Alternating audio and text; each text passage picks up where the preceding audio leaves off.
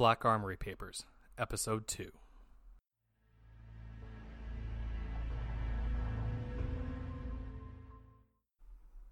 Entry 70. The howling is loudest at night. By dawn, the quiet returns, and with it, the horrid smell that brings the dogs. I long for the moment I can pry those doors open and leave this place. As I tried to sleep, I realized I couldn't recall the last time I heard a songbird. Do any yet live? I hadn't noticed. Entry 71. Last night we awoke in the middle of the night to the sound of something pounding on the walls. It roared and stomped and howled in frustration until it found the doors. They didn't hold. I never saw it. We were too occupied blindly firing around a corner. I just remember the smell of wet earth and a sound I've never heard before, like a machine being stretched and then compressed. When it was over, we'd lost members of our Black Armory family, and the thing, whatever it was, got away. I lost one of my sisters, Helga. We had our problems, but she was right about so many things. I know that now. I wish I could have told her. Entry 72. My daughter was injured during the attack. She's unconscious. I can't.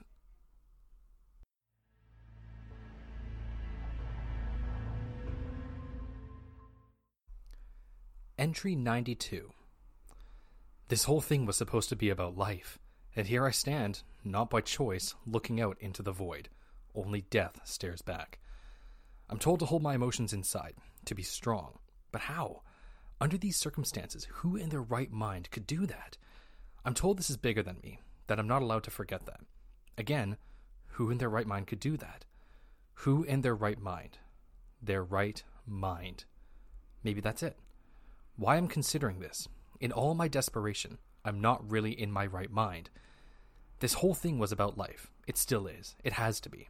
So, I'll do it. I have to do it. I have to. For her. Entry 93. Yuki is in the lab. It's happening right now. My anxiety is out of control. The universe is getting smaller every day as humanity is dismantled piece by piece. If we don't stop the bleeding, what will become of us? In the end, all my reservations about manufacturing guns are gone. We have no other choice. It's so important the Black Armory succeed, and yet I woke this morning with a truly selfish thought in my head. What if I turned and ran? Yuki could take the reins, or whoever. Let someone else carry on. Then I had some coffee, cried a little, but I'm done wallowing in self pity now. Too much is at stake. I hope everything goes well. Rushing the process might not have been a good idea. This sort of thing has never been done here on Earth. We're definitely not going to be able to call Clovis Bray in case of hiccups. My life's work is in Yuki's hands now. I'm exhausted. I'd like to hear the birds sing again. I hope they escaped. Entry 94. I sealed that damaged entrance as best I could. The busy work helped me ignore what was happening in the lab, what's still happening. But we can't stay here. They're going to attack again, and this time we won't make it. There's no time to finish the process in the labs. We'll have to do it from the road. We leave at dawn.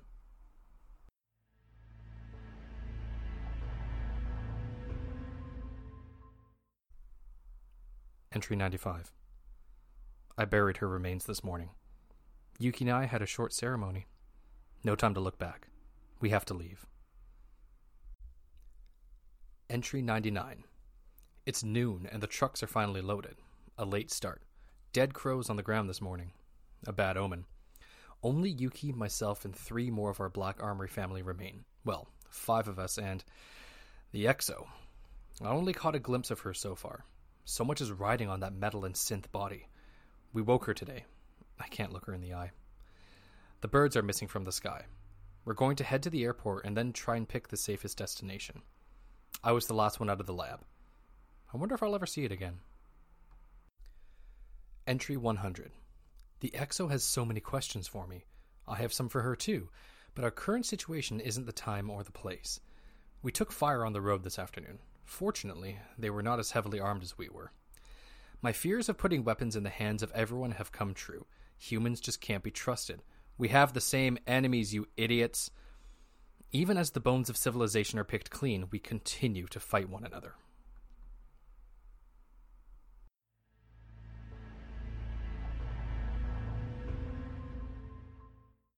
Entry 101 Trucks are stuck. We may need to proceed on foot. Travelers are heading in the opposite direction now. I'm questioning my decision to abandon the lab. It's just one of the many decisions I'd like to have back. Entry 104. Well, today was horrible. We had some downtime, so Yuki wanted to test the Exo's new functionality. This was the entire purpose of the Exo in the first place Project Niobe. Helga's great experiment to make our weapons more deadly through a sort of on the spot phase transition of the guns. In other words, a walking, talking forge. Years ago, it was just an idea. Now, it's a reality. Seeing the Exo discover her ability was, well, thrilling. It was nice to feel something other than dread for a few minutes. And a few minutes was about all we got. We were sloppy. While the Exo practiced using her ability, we were ambushed by. Uh, I don't even know what they were. They were definitely not regular humans. They had abilities that the rest of us don't. We took one down, we thought. But then his little red drone lit up and he was on his feet again. We kept firing. They didn't expect to run into an armory on foot, so they ran. But not before killing some of us and wounding Yuki. She promises I'm still stuck with her, though. I'd be lost without her. Entry 105. We have traveled all night to put as much distance between us and our attacker as possible. The Exo is carrying Yuki now. It's clear she doesn't have long. She asked me to leave her behind. This family is all we have left. We will do no such thing.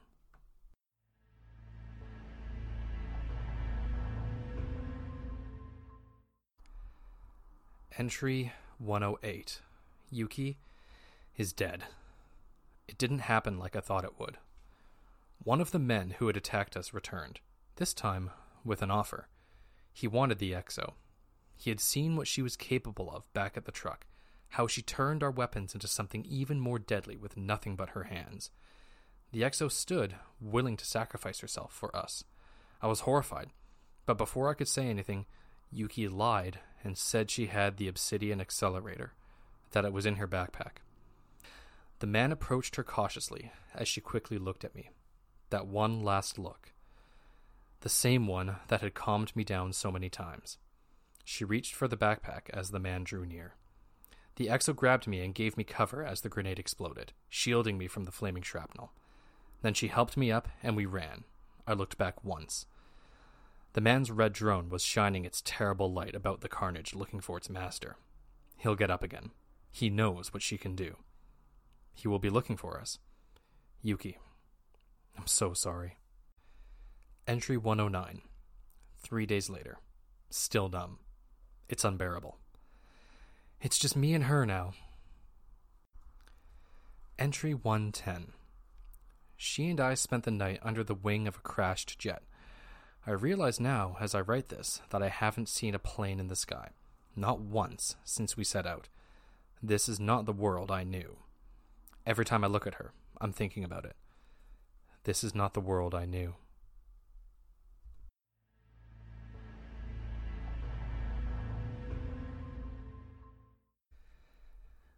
Entry 115. The airport isn't safe anymore. The control tower is ablaze, and the monstrous sounds on the wind will keep us from investigating any further. Entry 116. We walk parallel to the roads and lie down in hiding when we hear other travelers. My legs are sore and my mouth is dry from answering her barrage of questions. There's so much of this world that she doesn't understand, and so much I want to tell her, but I just can't. Not right now. Yuki's death has weighed on us both, yet she retains an innocence I'm trying so very hard not to ruin it. We came across the remains of a petrol burning car in the forest, and she asked if it could still be alive. I had to explain it was never alive. Those machines had no souls. I instantly regretted saying that because it only led to more painful inquiries. I told her I had a headache and needed some quiet. Entry 117. When the sun is up, we're wary of other humans. When the moon rises, we worry about worse creatures. We're on a road to nowhere now, and I was always paranoid, but I can't shake the feeling that the man I let escape is watching us. Going further inland would be a mistake. That has become clear from the increasing destruction we're encountering. I'm hopeful that if we can make it south to the Mediterranean Sea, even if it means going through the Alps, we might be able to find a small boat. An island sounds perfect, and I think Corsica should be the end goal. But with our luck, it will be beset by some sort of invincible sea monsters.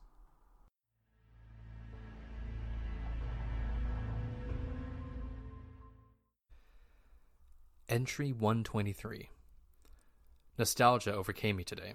We came upon an amusement park I used to love, back before all this. But now, nature had begun to lay claim to this place. Fortunately, I could still describe most of it in detail. I showed her where I liked to eat, where I rested my weary feet, and even a petting zoo, where I'd appreciated the beauty of exotic animals.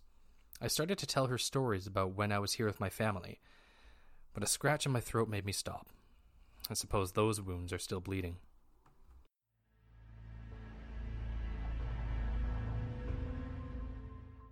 I'm going to pause it there and leave the rest for episode 3.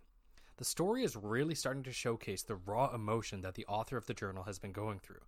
We're also seeing the tragedy of the collapse and what it looked like through a civilian's eyes. If there's any confusion surrounding the man who kept coming after them, he's what is called a risen.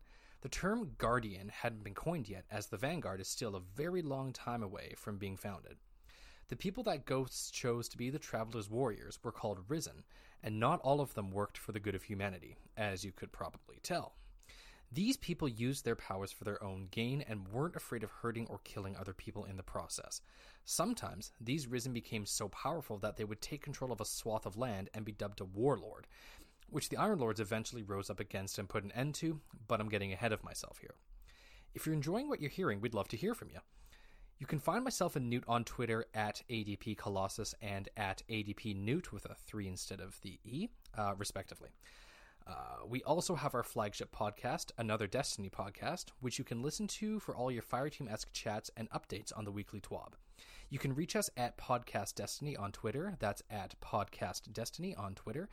Uh, if you're enjoying the series so far, you can use the hashtag LoreMind, uh, that's all one word, and I'll give you a shout out in the next episode.